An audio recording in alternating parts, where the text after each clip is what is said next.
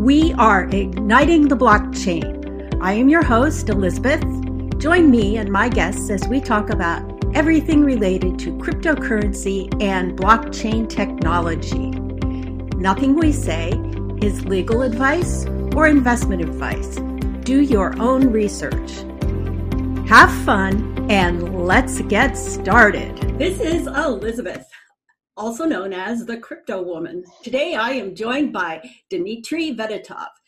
Dmitry was born in Russia, educated at Stanford, and lives in Asia for the past 17 years. He's joining us from Hong Kong to talk about his latest project, BC Vault. Hi, Dmitry. Hi, Crypto Woman. Glad to be here. good, good.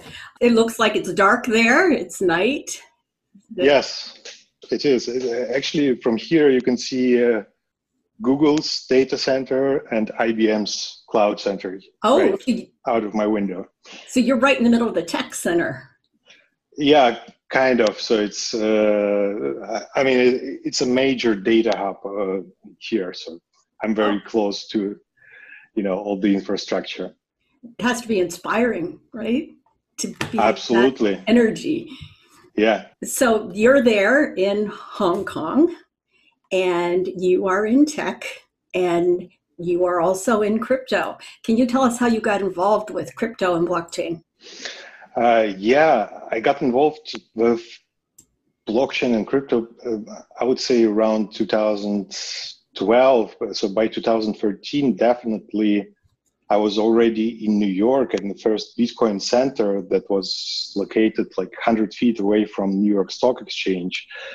Uh, you know, a couple of rooms where enthusiasts were, you know, trading Bitcoin in the evenings. I think the cheapest I got in was at about 60 or 80 US dollars back then. Uh, and uh, I, I, of course, I'm obviously regretting not buying a lot uh, right now. And uh, I mean, even what I bought, I sold at when it hit like 600 US. I thought, wow, it's uh, already uh, huge. So, yeah, a, a bit of regrets here. You know, everybody has a regret they didn't get involved earlier. It's interesting to see how it's evolved and progressed and is becoming easier and easier for people to onboard into the use of Bitcoin and cryptocurrency. And when you actually do purchase it, so that you can use it to either invest or store or use to spend on applications or items, you need to have a wallet. Wallets have been evolving and getting better and better. And during the week of consensus, you showed me your wallet and explained to me how it is better. You want to hold that little wallet up and start showing yeah. us how how that'll benefit us? That's beautiful. So that's a device. It's actually uh, kind of my personal edition that was made specifically for me, but oh. it's it looks very very much like a serial production. So we, we this is a retail grade box, so completely sealed with hollow seals and everything. So it's completely retail ready product. Uh, and uh, we designed BC Vault from ground up, uh, starting in the beginning of 2018. So it, it was uh, really uh, a result of uh, community driven involvement in development. So um, uh, we, we, took an approach of not creating yet another competitor or trying to be cheaper, uh, but really create something without compromise in uh, cost of components or architecture or work necessary to make it easier and more secure. And uh, this resulted in, in, two very interesting things. So first is uh, a community, crypto community driven development that is ongoing. So I communicate a lot Uh, you probably have seen me uh, quite active on Twitter and uh, LinkedIn and Reddit and so on and so forth. So I communicate a lot in community, in crypto communities. And uh, second point that is uh, fascinating our users is uh, our standing commitment to our security. so we have created a challenge, a standing challenge that is um, uh, basically uh, the fact that each of our devices has a bounty wallet holding Bitcoin, which if somebody manages to hack one of our units, will um, well immediately go to the hacker. We don't have a problem with this, but but more, more importantly, everybody will know that somebody managed to hack us. So we cannot manipulate this information, and it's completely transparent. The address is public, so it's very in the spirit of blockchain and decentralization. Our ability, on one hand, to claim that we have never been hacked, and inability to manipulate this information because you know blockchain cannot be manipulated. People don't like to think about being hacked.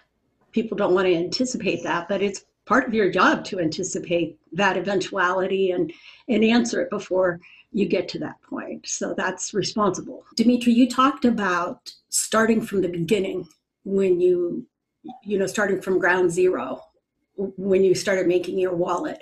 Can you explain to us how starting from the very beginning makes you different and and why it's a better pr- approach? So, first of all, obviously, uh, starting now or at a later stage gives an opportunity to learn from mistakes made um, by uh, players or uh, uh, manufacturers that have been around for a longer period of time. Uh, second advantage is having no legacy costs. So if we talk about mainstream uh, hardware wallets, uh, Trezor and Ledger, uh, both of uh, their retail products uh, were designed and are still based on uh, technology available back in 2011, 2012, which in blockchain years is like ice age. So uh, we had an advantage of starting from scratch and not having a pressure to uh, work with um, unripe technologies Hmm. So we really used the latest developments and took a very different approach on in every angle and every aspect. So uh, before committing to a decision to produce BC Vault as a device, uh, we really fought a lot whether it's really necessary. Mm. And only after coming to a conclusion that it's really necessary and community is asking for it and uh, people are ready to pre-commit. We didn't do any kickstarter rounds but uh, you know people uh, were ready to pre-order pay up front so it was a real traction that we saw. Uh, once we said well do you need this and this functionality? Does this make sense? So uh, the, we really wanted to create something that stands out without cutting corners. If I'm understanding you right, then starting from the beginning means that you didn't have to worry about a history of mistakes that you were building on or, or a history of fixes and uh, but that you were driven more about where the space is today and what the needs and the requirements are both technically and from a user point of view? Yes, somewhat something like this. I, I, I would correct it or split it into two uh, bullet points. So first, we had an advantage of being able to learn from fails that uh, uh, the existing players made. mm-hmm. and uh, were able to fix or you know uh, patch at least. Mm-hmm. So we had an opportunity to not do or repeat the same mistakes. That's an obvious uh, process. But uh, more importantly, since we didn't have a legacy cost in architecture, for example, uh, we are not we don't have a binding to BIP, uh, so uh, 24 uh, word seed uh, that you need to recover your uh, hardware crypto wallet. Our seed is generated with a built-in gyro sensor in each unit. So when you initialize your unit, you have to move your hand for a period of time and it generates your seed. So this results, for example, in, in the fact that you can maintain over 2000 active units uh, wallets per device, right? Which is 180 mm, times more than Trezor and Ledger.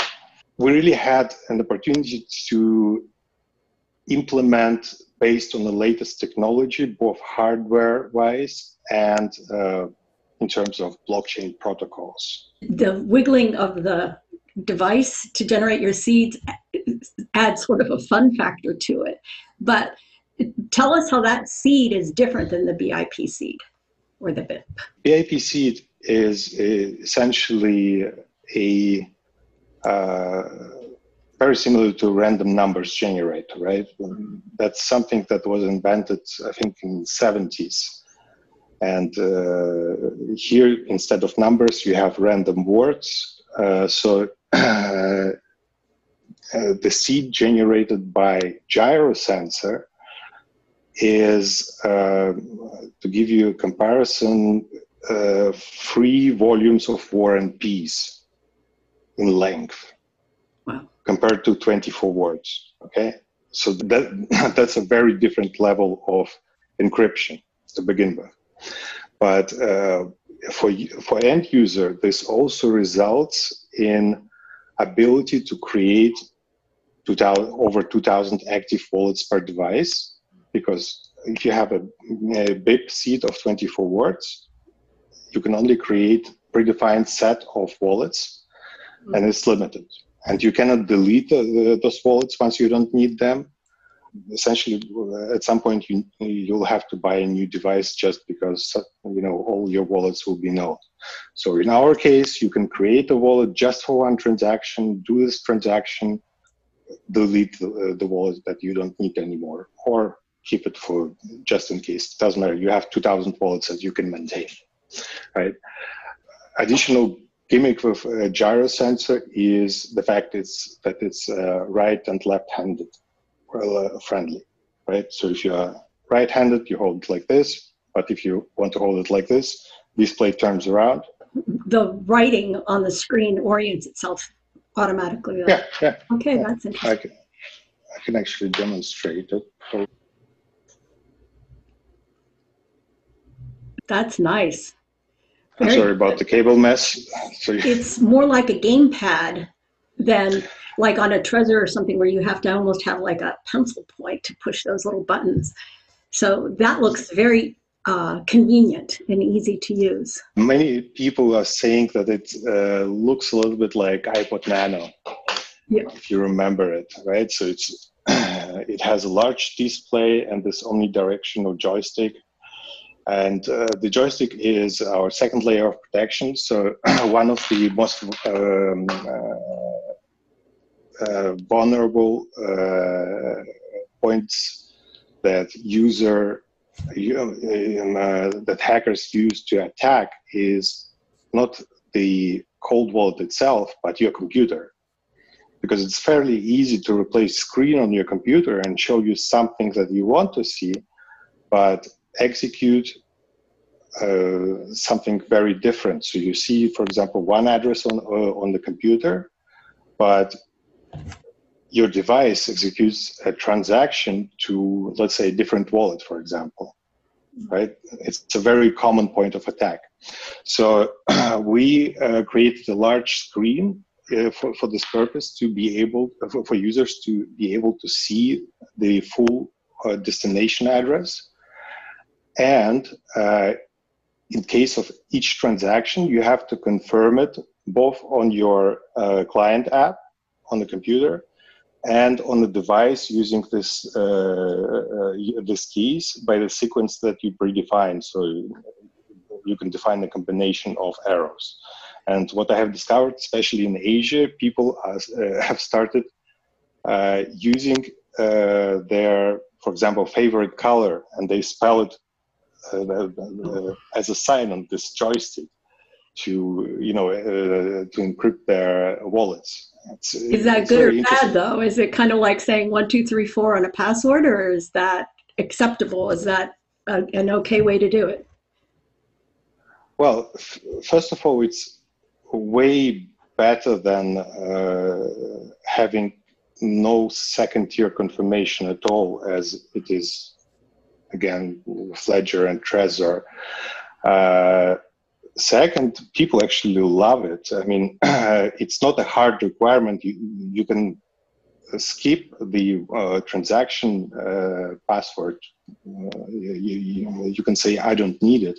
Right. But uh, what I found out that people actually love this uh, functionality and they uh, use this joystick um, to spell out, you know, Chinese sign for color red, for example, right? Or so, some lucky thing that they you know can easily remember it's a kind of one of the upsides of having close ties to offline events and offline community uh, uh, being able to see how people actually you know find new ways to interact with the device one of the additional features that we have implemented from the beginning uh, in order to restore your lost, stolen, or uh, damaged uh, unit, we have a built-in micro SD backup.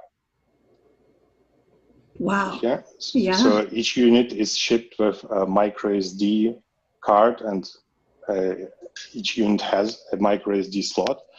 Uh, backups are encrypted, so you can create as many as you want, give it to anybody you want, without knowing your credentials, they will not be able to do anything with it. And uh, it's very easy to restore afterwards. So even for novice users, it's a very easy and intuitive process uh, uh, uh to, to restore all of your wallets. And if you if you have like a few Uh, hundreds of wallets or even tens of wallets. I've actually had to update a hardware wallet before and have it not work, which means I have to restore from that seed phrase, right?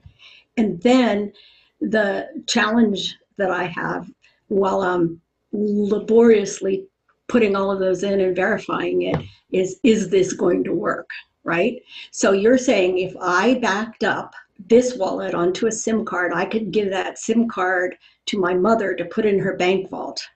And and if I lost it, I could just go to her and say, "Hey, can I have that card?"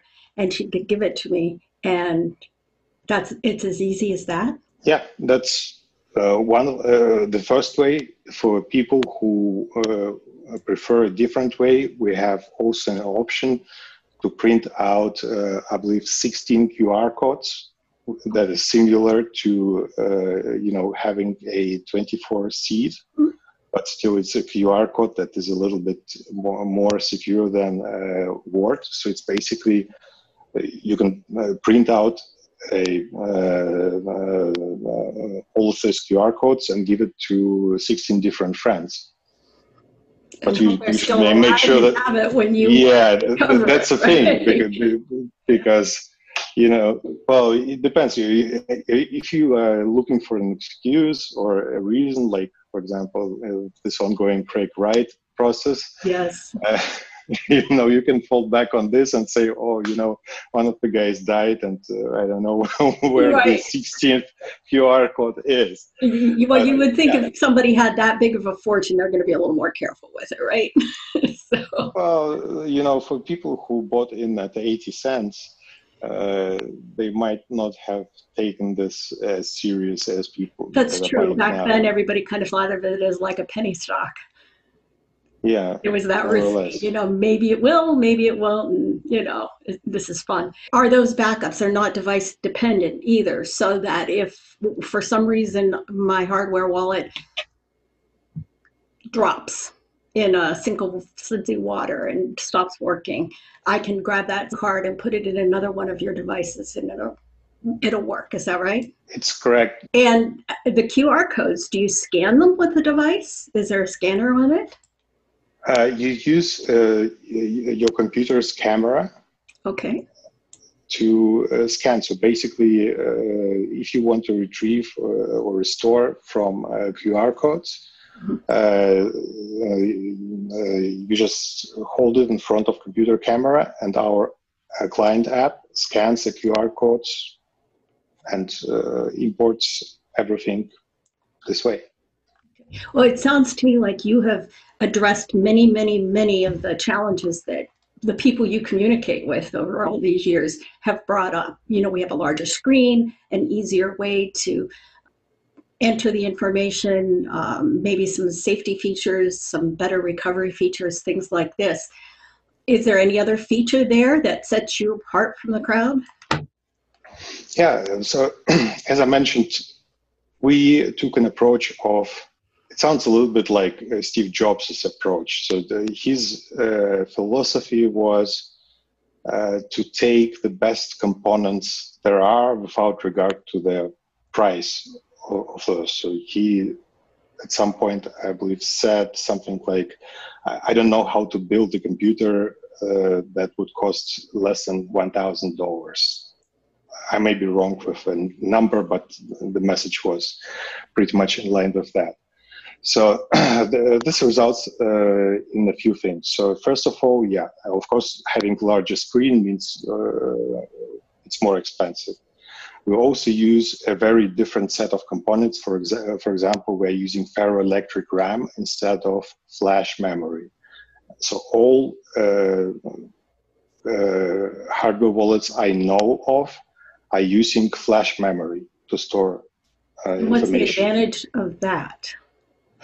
So ferroelectric RAM is, uh, to begin with, extremely expensive. It's about 60 times, six zero, uh, compared to flash. Uh, the upside is, well, first of all, uh, flash memory has a uh, guaranteed retention cycle of uh, just below two years. So if you have your cold wallet not plugged into a computer for two years, uh, the chances of data going corrupt are increasing constantly. It's, it's just, you know, it's uh, common knowledge. Uh, ferroelectric RAM it has a guaranteed retention of over 100 years. So you can take the device, put it in your bank vault, and your grandchildren can take it out and use a Bitcoin that is by then probably uh, million bucks if there is still US dollar yes, at this right. stage, and uh, still use it. So uh, it's uh, it, it's really addressing uh, a concern of people uh, that don't want to think about it at all.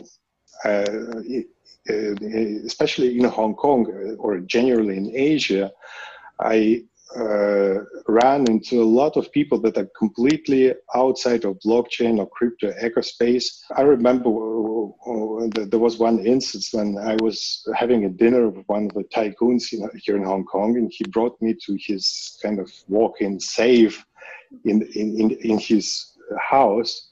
And he had the drawer where he had uh, like 20 uh, uh, ledgers and trezors marked how many bitcoins there are on each of them, right? Wow. And uh, I told him, well, when, when, did you last plug them in? And he said, I don't know, maybe three, four, five years ago. Uh, and I, I, said, well, you, you, you, better start plugging them in regularly because, you know, uh, there is a chance that data goes corrupt. So now he's using BC Vault. To- That's a good selling point. Of course, I'm not endorsing this. I've not even tried it. But for instance, if someone had, like this man had, some older hardware wallets that weren't um, used for a while and they want or they don't want that responsibility of continuing to plug them in and worry about corrupted data. How easy is it to transfer your crypto from one wallet to the next? Do you just do it by sending it like a transaction or is there another way to transfer your crypto? Uh, I mean, the uh, process of transfer is uh, extremely straightforward. I cannot say that it's uh, much easier than uh, what competition does because the mechanism is pretty much standard. But what we did was uh, we built in a lot of safety hooks. So if uh, we see that the destination wallet address is doesn't look right in length or characters, so uh, copy paste didn't work right, and so on and so forth. We warn user about this. Uh, we are providing additional information about the wallets that uh, are sending or receiving uh, crypto to or from your uh, your device. So we kind of focused on uh, providing uh, functionality that allows non uh, experts in uh, crypto and uh, you know digital asset transfer to still uh, use our device. Okay, so now you've sold me. I want to buy one. Are oh, you I'm glad. Are you competitive with, say, like Trezor and Ledger and Price? You said that you use a lot of the um, advanced and more expensive technology? Are you competitive or just a little more expensive? Actually, I mean, our basic version that uh, is in plastic, so it's a black rubberized plastic, like here on the picture, um, is uh, pretty much the same price as uh, uh Ledger Nano S or Trezor uh, Model T about a year ago when uh, Ledger kind of uh, uh dropped uh, their price for a period of time when they they they, they were rolling out a new model, we were probably 50 US dollars more expensive. But to be honest, see a complete uh, uh, opposite of correlation between price and demand. So to give you an idea, we have uh, three versions of uh, our unit. So insides are pretty much the same. It's a little bit like, uh, if you remember, called Vertu, phones. It was essentially a Nokia phone with a nicer casing. So our basic version is in rubberized plastic. We have Quicksilver, and we also have a black gun, gunmetal versions. So insides are pretty much the same, just like in Nokia and Vertu. Uh, but people are choosing to buy more expensive ones. So we have uh, really many more sales of uh, uh, uh metal version uh, units, although they are almost 110 US dollars more expensive than plastic ones. Because, well, from my point, I, I would do the same. It, it, even if you own half of Bitcoin. A price difference of 100 bucks is not that much of a point to you. You really want to have something nice in your hand. I mean, it's still your money. It's something where you store your money. So I think people don't tend to make a price difference of, you know, uh, uh, 50 or even 100 US dollars point of uh, making a decision. So that's your bestseller, the one you're holding in your hand. Uh, yeah, actually. So the, this is Quicksilver. It's our bestseller. Second uh, most popular is a gun gunmetal. So it's a, gr- a brushed gunmetal version. I'll have to look on your website for that. What is your website? Uh, bc-vault.com. Okay, I will make sure that we put that up there for anybody else like me who wants to go buy one. Uh, the next thing is, I buy it. Where do you ship it from, and where is it made? There has been some problems in the past with some wallets having some um, security issues at the places of manufacture or with people counterfeiting and sending them out. It's a very well known issue and uh, we uh, solve it from ground up. So our manufacturing and assembly is happening in the European Union in, the, in Slovenia. Uh, R&D is done there as well. So uh, Hong Kong is essentially our uh, business and partnerships and communications center, but all of the hard labor is done in European Union. Hmm. We don't outsource, everything is done in house. And it's shipped then from Slovenia or somewhere in the EU? Uh, yes, so, so, far we have shipped to 116 countries. It's, uh, I mean, it was pretty impressive to discover this. It's being shipped uh, from our central uh, kind of uh, hub in Slovenia. Do you have a map with a pin for each one? Uh, not yet. It's actually a very good idea to make one. You are known on social media, and you are known for uh, your knowledge about pumps and dumps. So, how do you know what's going to happen? I'm not uh, a day trader, so I, I don't have enough time for this, but I'm also not looking at blockchain and crypto like, um, you know, if you're not uh, diving into the financial aspect of it, it's similar to looking at an eclipse through the cereal box because crypto is putting blockchain technology aside, crypto is a speculative asset. Mm-hmm. And uh, understanding what drives the price and how it actually happens and uh, who can perform like this pumps and dumps and see it beforehand is very interesting. So it, it became kind of a hobby of mine. So I have a, a, a several screens even here. So I, am at home right now. So I have four screens here, constantly showing graphs of leveraged uh, positions on different exchanges. Uh, you know, alerts like uh, you see in Twitter from Whale Alert. Datamish uh, is showing me changes in position sizes. So before pump or dump happens, I kind of already get a picture that something is about to happen from volumes. I openly posted uh, uh, this often on Twitter and Reddit that, hey guys, big volume was transferred to BitMEX, which is a leveraged, a leveraged exchange. And it doesn't make sense to transfer uh, 200 Bitcoin to BitMEX unless you are planning to do something, some short play.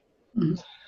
Uh, and then, uh, you know, I monitor what uh, positions are being actually taken. So I, I see the short posi- leverage short positions, uh, leverage long positions, uh, I also monitor the uh, social sentiment. So uh, there are several ways to monitor uh, several hundreds of Telegram and uh, WeChat and WhatsApp and so on groups that gives you kind of a social signal uh, that is currently, I think, being transferred into this arrow showing fear and greed index that is very simplified and uh, I'm actually very uh, fascinated by uh, a product. Uh, maybe you've heard of them uh, called IntoTheBlock.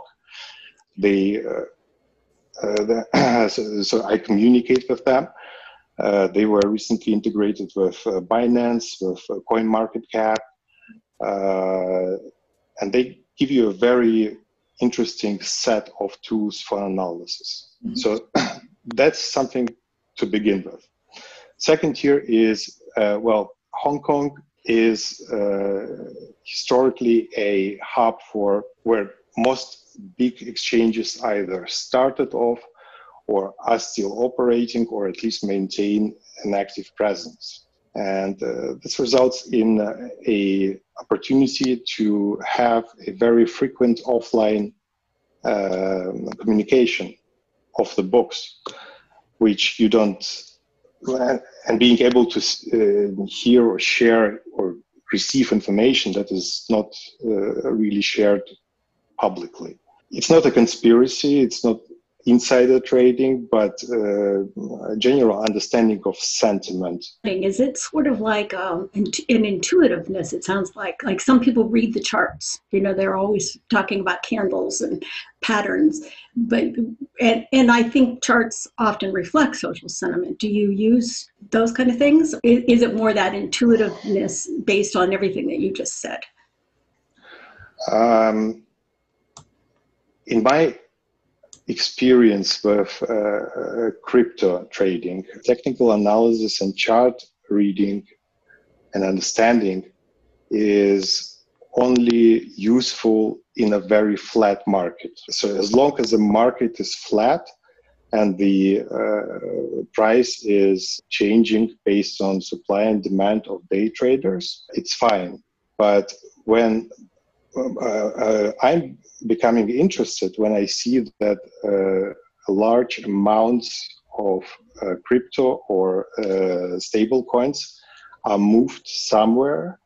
And it's very obvious that something is about to happen. That's where my interest peaks. So you look at volume and movement? Volume movement which positions are being taken, uh, what interest rates there are on uh, leverage uh, exchanges. Given my fundamental good understanding of the blockchain technology and requirements to execute really targeted pumps and dumps, it kind of creates a bundle that allows me to a uh, anticipate and alert people about uh, incoming volatility and b uh, understand what the origins of this attack or uh, volume drop or whatever it is uh, are. So it's uh, uh a combination of both uh, having this set of monitors with uh, constantly flashing indicators of, on them, plus offline networking and personal relationships and ability to tap firsthand uh, to chat on a weekly basis with uh, you know uh, uh boards of OKX or BitMEX and so on and so forth. Just because I'm in Hong Kong and you know it's very short flight to Singapore or Taipei or Beijing, so it's uh, it's really very useful. Well, since we can't all move to Hong Kong and be your neighbor and have that personal connection, I'm sure that we can follow you and connect with you on social media. And I'll put all of your contact information in the show notes. I'm going to guess we won't find you on TradingView.